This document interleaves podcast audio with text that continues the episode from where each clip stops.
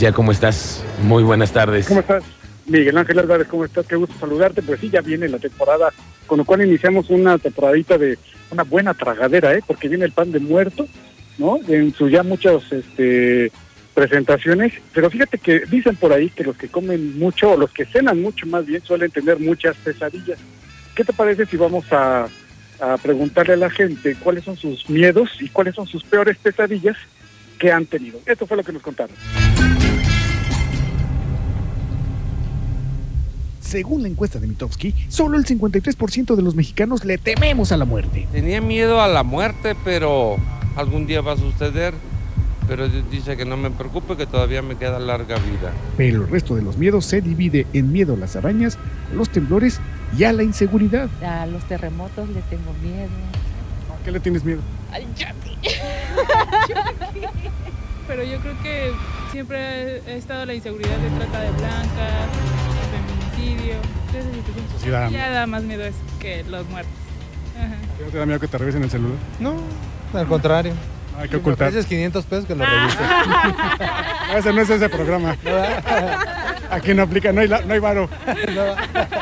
Ahora, según la UNAM, el 20% de las personas tenemos pesadillas. Entre las más recurrentes es volar, casarse y morir. Pero el que tenga miedo a morir, que no nazca. Realmente no. Soñar algo así feo, no. Simplemente como los ruidos en la noche y todo eso, podría ser nada. ¿Qué tipo de ruidos?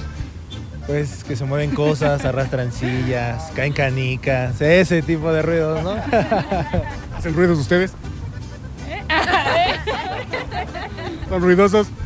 Sí, un poco. Pero no da miedo. da miedo. No da miedo. Pues yo cuando era niño soñaba mucho que me caía a un pozo sin fondo. De hecho me despertaba queriéndome agarrar.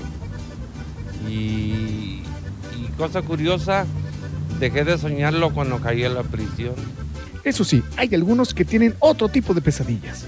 Estaba sentada, en- estaba acostada en una hamaca y, y s- y se movió un árbol, pero así se dio una sacudida bien, bien fuerte. ¿Qué pasó después? Se, se sintió como escalofrío. Hace poco, este, pues no sé, andaba deprimido. Y según este cuate se quiso suicidar, no sé con qué. Pero dice, no, ¿sabes qué es lo peor? Dice que, que cuando ya estaba a punto, pues no sé, de morir, dice, "de- dejé de suicidarme porque sentí que me moría, dice. Ay, pues cuando se me subió el muerto, que según dicen que es el muerto. A ver cómo se siente cuando se le sube el muerto. Ay, pues no me puedo ni mover ni hablar. Hizo algo el muerto, ¿no? No, no, nada, hasta eso que no. ¿No se aprovechó el muerto. No, gracias a Dios, no. La iba a agarrar dormida. ¿Verdad? Hay quienes dicen que aquellos que tienen pesadillas es porque cenaron un poquito de más. Ah, pues una vez que me, que me caía de un puente o, o ¿qué más? Sí, ¿no?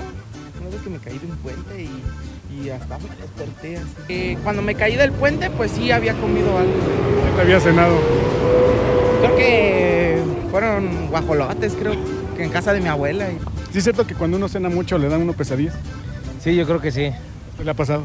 Sí, ¿Qué cenó? tus tacos. ¿Qué pesadilla tuvo? No, pues nomás no puedes dormir y pues puras pendejadas uno sueña. ¿Y usted? ¿Cuál ha sido su peor pesadilla? Reportó para Expreso Radio. Manuel García. Dani, ¿tú has tenido alguna pesadilla? Sí, A ver, cuéntanos, ¿qué, qué pesadilla tuviste? La más terrorífica. no, pues que me moría. ¿Cómo? Así. No, pues bien feo. No, sí.